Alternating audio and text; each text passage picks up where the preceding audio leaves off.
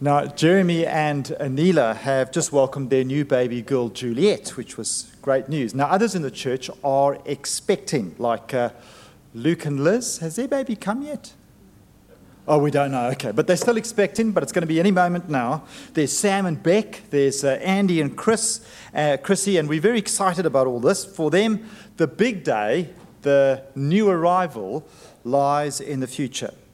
Now, if you were to ask them the due date, and I actually did ask Sam this past week, they'll tell you straight off, twenty-second of August, I remember. They've rung the date in the calendar. They've marked it in their minds. They're counting down the months, the weeks, the days. They are focused on the future event. And so, what are they doing? Well, they're getting the gear from IKEA. They're uh, making the nest ready, they're reading parenting books, they're eating nutritionally, they're buying wonder suits, wonder suits, and they are stocking up on nappies. The baby is coming, and the future shapes the present. The not yet drives us in the now. Well, God wants you and I to focus on the future, on the big day ahead, the biggest day, the arrival of Jesus. Now, Paul has taught us in this letter that followers of Jesus are gospel partners and heavenly citizens who are called to stand firm. That's chapter four, verse one, which really wraps up the central section of this letter that runs from chapter one, verse twenty-seven, which also asks or calls them to stand firm. That's a whole big chunk from chapter one, verse twenty-seven to chapter four, verse one. Now, standing firm is not inactivity. It's standing in the sense that we are grounded on and in the gospel with a one-track gospel-mindedness. Now, Paul appeals for that, uh, and he uses this term as well, mature mindset in verse fifteen. Though it is a bit easily missed, the word in that verse for view or think is the same word used elsewhere in the letter for mind. So verse fifteen could read, all of us who are mature should take a view of things, should be like-minded, like-minded. And if on some point you're other-minded, Paul expects God will change your mind. So Paul's concern, God's concern, that we all have one mind, one-track gospel-mindedness. Now, let me just say, if you're here this morning, if you're checking out Jesus, if you're investigating Christianity, we're glad you're here.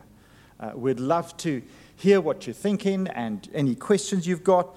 Uh, but just so we're clear, just so we're above board, our hope and prayer is that God, through his word, will change your mind about Jesus. We don't want to push or pull, but we do hope you're persuaded.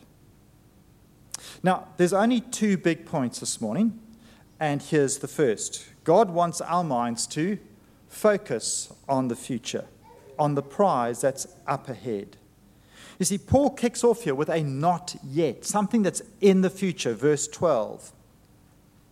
You can see there Paul says, not that I've already obtained all this or that I've already arrived at my goal. It's not yet. But what is the not yet? What is still coming? I haven't, verse twelve, already obtained all this. I haven't already arrived at my goal. What's the this Paul hasn't obtained yet? What's the goal he hasn't arrived at? Now, understanding that is going to be key to understanding the whole passage. And the good news is we don't have to guess because good English comprehension skills help. Context. Read the other verses and it becomes clear. God has just spoken about the this. Pick it up with me in verse ten, last week's passage. Paul declares in verse ten, I want to know Christ, to savor the Savior. I want to know the power of his resurrection, to experience his life-giving power working in me. I want to participate in his sufferings, becoming like him in his death, that is, suffering for the sake of Christ. And so, and so, and here's, here's the this. Verse eleven, here's the this.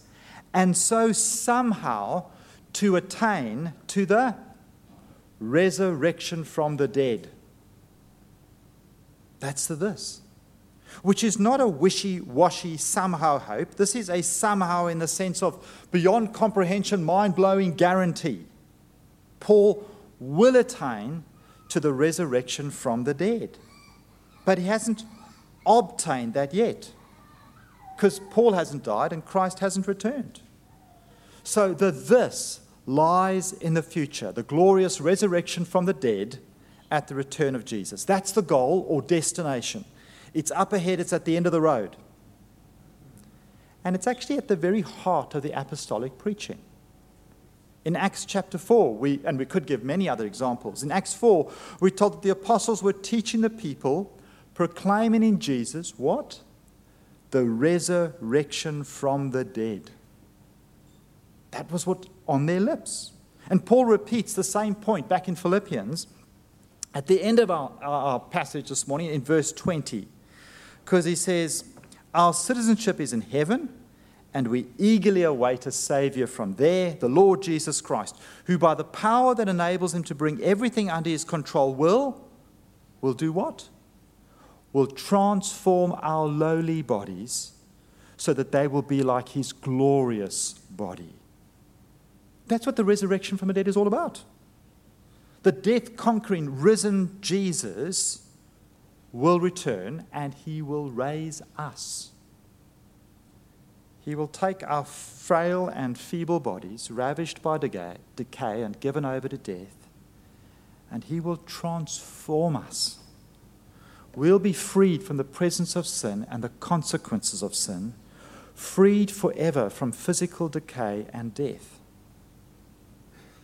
But we're not there yet. That's the destination. We're on the journey. And the mature-minded focus on the future.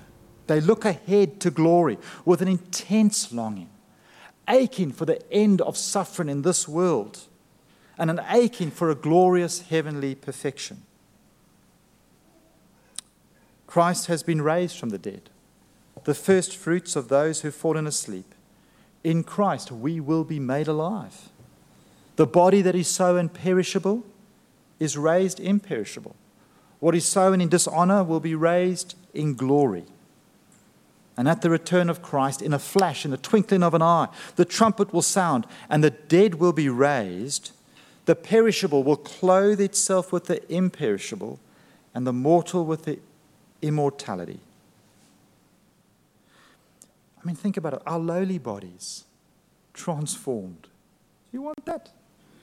I mean, you may be well aware of your own mortality just because of your own broken body, whether you suffer from injury or illness, or simply you're growing older.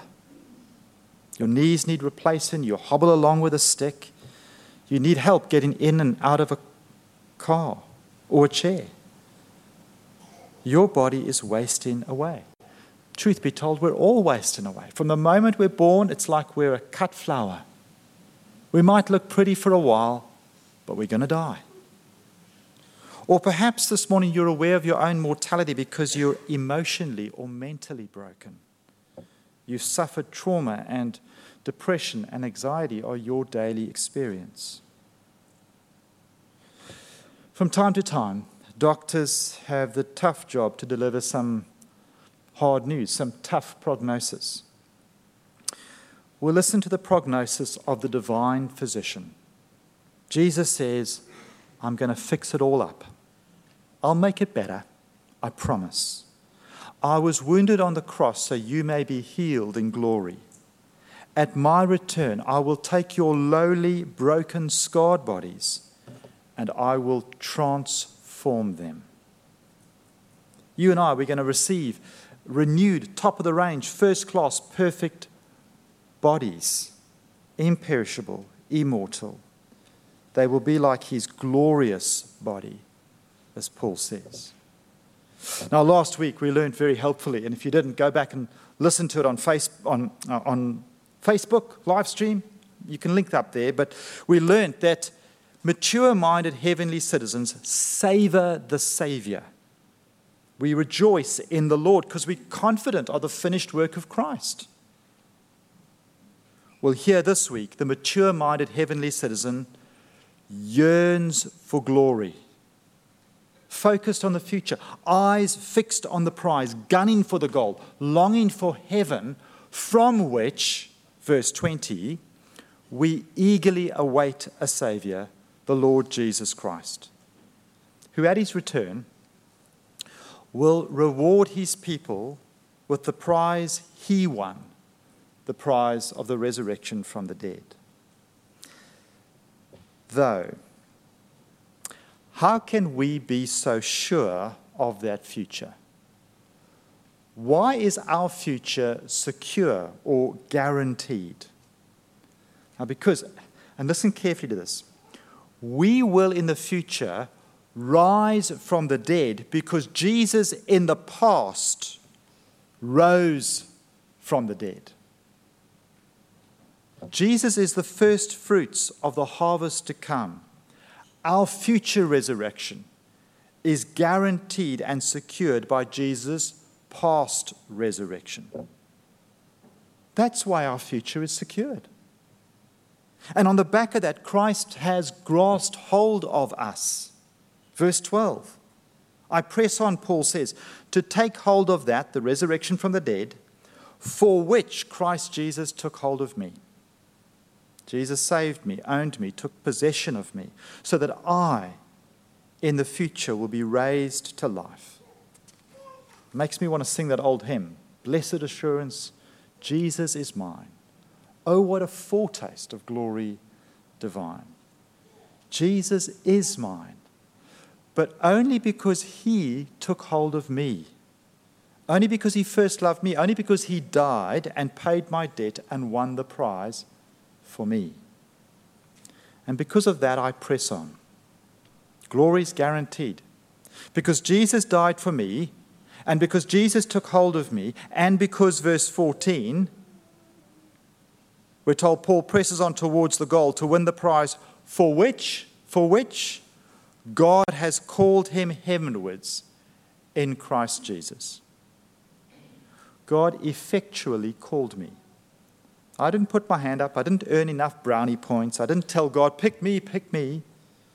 It's not because I'm lovable, but because he loves the unlovable that God called me. It's only on the basis of his steadfast loving kindness that God called me. Norman Clayton was born in nineteen sixty-three in New York, the ninth of ten children.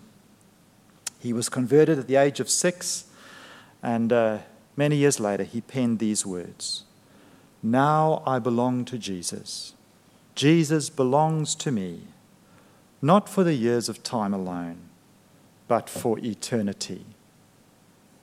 Our future, secured by the past, because of Jesus' death and resurrection, because Jesus took hold of me, because Jesus called me home, our future secured by the cross of Christ, the grasp of Christ, and the call of Christ.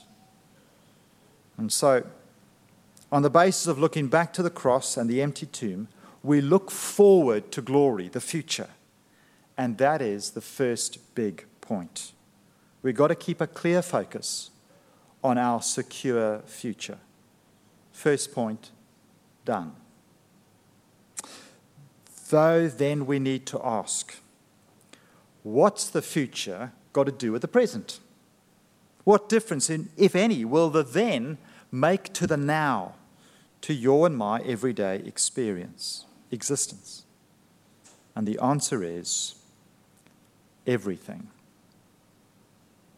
Our society encourages us to invest in the present for the future, in the present, for the future. So equities, properties, uh, superannuation, whatever you, you're told to do and you do, we are to invest now for a rainy day. And there's wisdom in that. Though in a real sense, Jesus' return turns that mindset on its head. Because heavenly citizens are to invest the future in the present. And that's the second point. Invest the future in the present. of which Paul, I might say, is a model example. You see, knowing the future won't make for a cruisy Christianity, a sort of laid-back, low-cost, easy-going Christianity, Christianity light.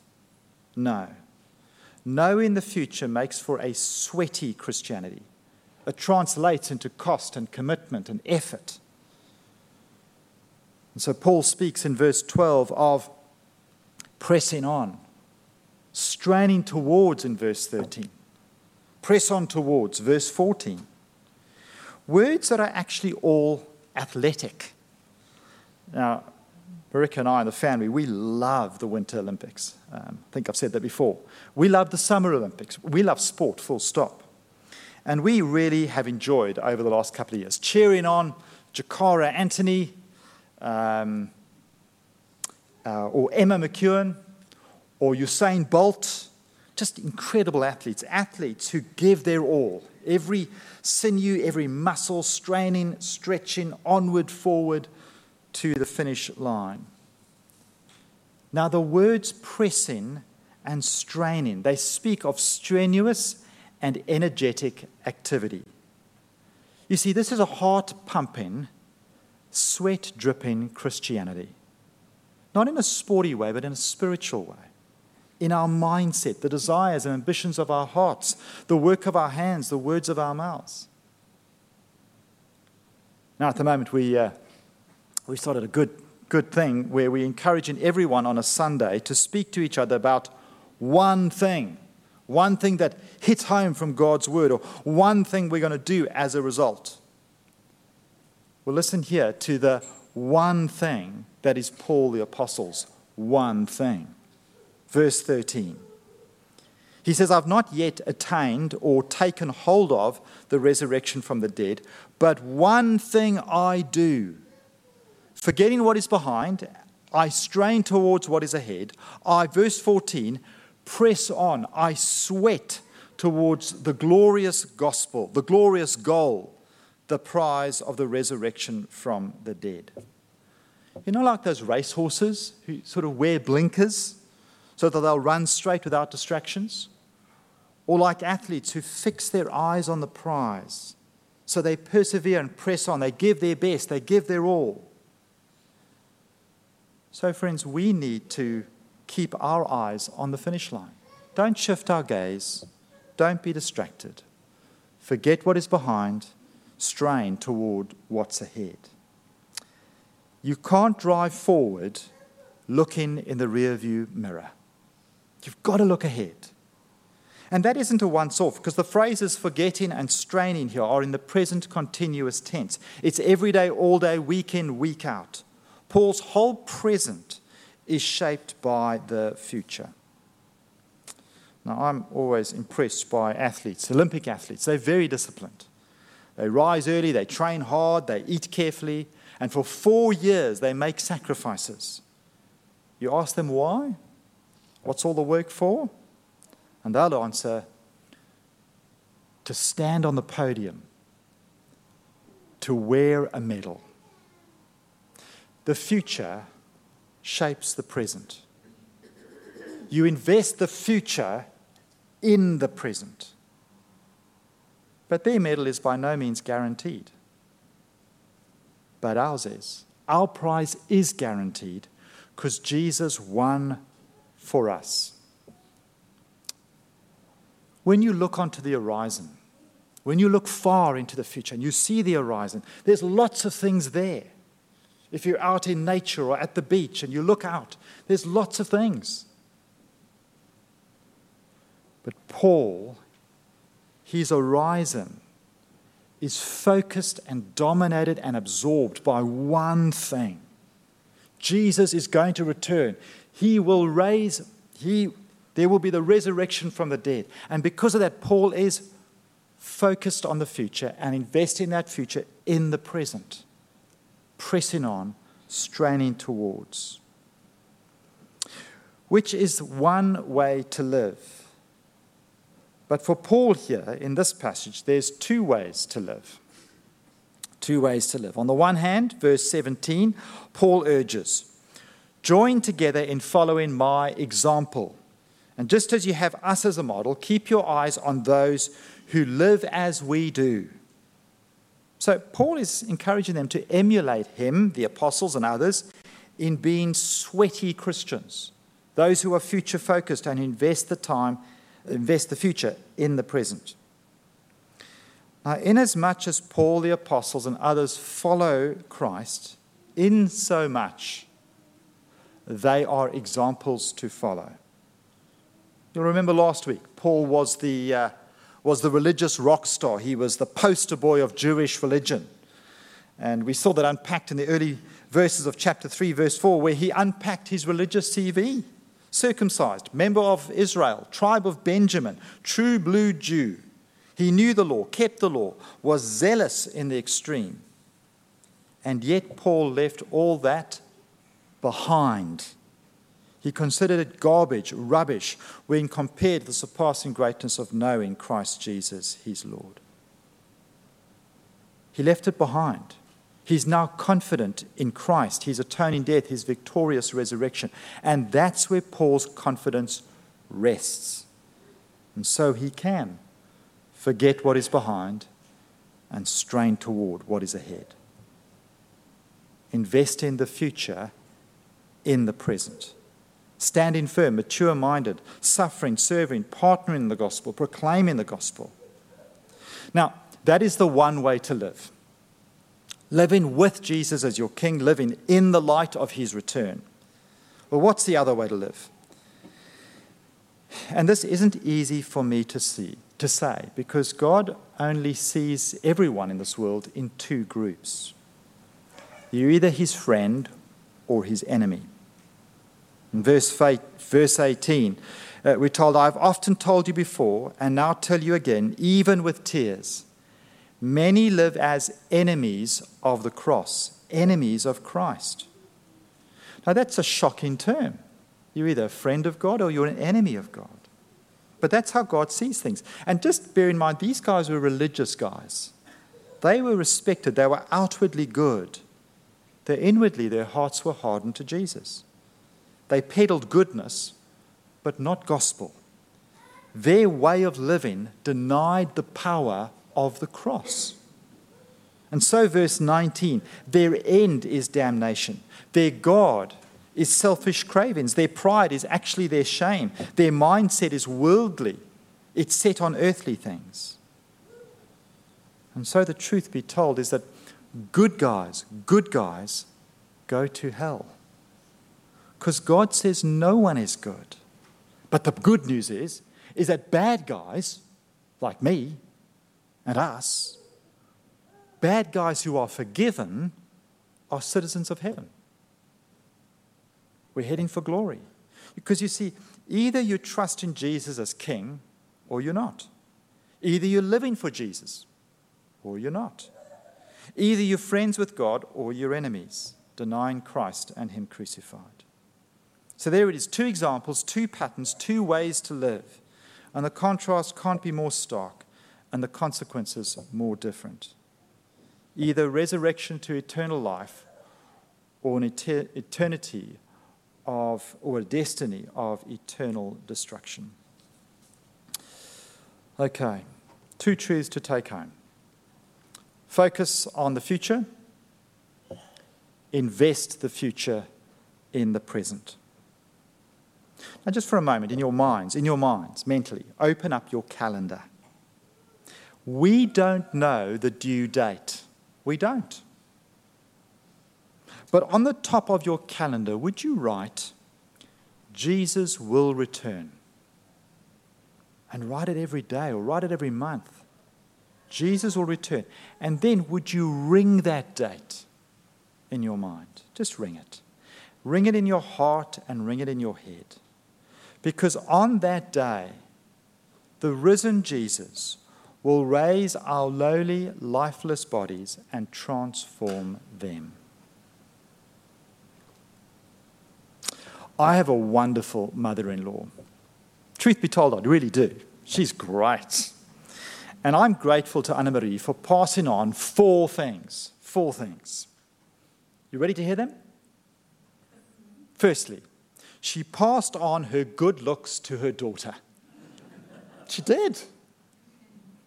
Secondly, she passed on Jesus to her daughter. Much more important. Thirdly, she passed on her daughter to me. And from time to time, she passes on words of encouragement. She sent me WhatsApps or texts. Now, last week, she passed on something she had read. And I quote from Paul Kaufman, who says, "Tomorrow's history has already been written. At the name of Jesus, every knee must bow." Tomorrow's history, the future, what's up ahead, it's written. It's written in stone. It's a done deal. The future is guaranteed. For we who know Jesus, glory is a given, the prize secure. So may I ask you and me, where are you in the race? Now, I take it that no one has finished, because you're here, you're still breathing. So there's really only two groups, only two ways to live. On the one hand, there are those who have never started the race. And then that might be you. You might be here checking out Jesus. And please keep coming. Now, my guess is, is that you're probably a really nice person. You're kind, sincere, you're good, at least in your eyes and perhaps many others. But until you trust Jesus, God sees you as his enemy. Because like all of us at one time, you're relying on being good to get to heaven, which simply ignores and rejects what Jesus did on the cross. The rest of us in the past have been where you are now, though at some point we were taken hold of by Jesus. And we would honestly love to see you too become God's friend. God forgives anyone. I know, he forgave me. So may I invite you this morning to join the race. God freely offers you a passport to heaven. No cost, at least no cost to you, because Jesus paid the price, dying for your sin so you don't have to. By simply trusting Jesus, we join God's family and enter the race. Trust Jesus, and you automatically share in the victory he won at the cross. You're forgiven once and for all. Glory awaits. Because the benefits of knowing Jesus are literally out of this world. An eternity spent in perfect happiness, enjoying God, others, and the new creation. If you've never started, why not, why not trust Jesus today? Oh, you could chat to someone here that you know knows Jesus, or come chat to me, or chat to Hamish, chat to Sam. On the other hand, this morning, there's another group. Those already running the race and heading for heaven. Now, if that's you, perhaps it'd be good for each of us to honestly assess how we're doing when it comes to actively, strenuously investing. How does future glory shape our everyday priorities and activities? How does the then drive us in the now? Now, there's much in this church family that makes me want to follow your example as you follow Christ.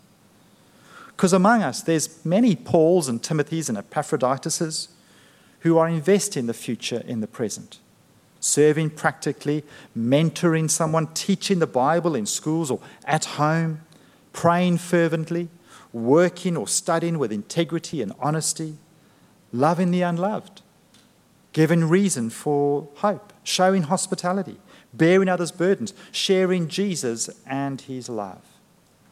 Invest in the future, in the present. Though perhaps, and I don't presume to know, perhaps you've stopped straining and you're struggling. Amidst the bright lights of the world, you've been distracted. In some way, however big or small, you've taken a detour. Worldly ambitions and worldly possessions, they've caught your eye and taken you off track. Maybe you've grown weary and enthusiasm has waned. Maybe you've stumbled and fell and you're on the sidelines, immersed in the world and seemingly detached from Jesus. If that's you, if that's any of us, may God gently rebuke and encourage us to get back in the race. Don't look back at your own efforts or look around and be distracted. Look back to the cross. Look to Jesus. And on that basis, look forward to this, the goal, the prize, the destiny, our future, the glorious resurrection from the dead. Let that fill our horizon so that we look forward and invest the future in the present, so that we press on because the prize awaits. Now I belong to Jesus. Jesus belongs to me, not for the years of time alone, but for eternity.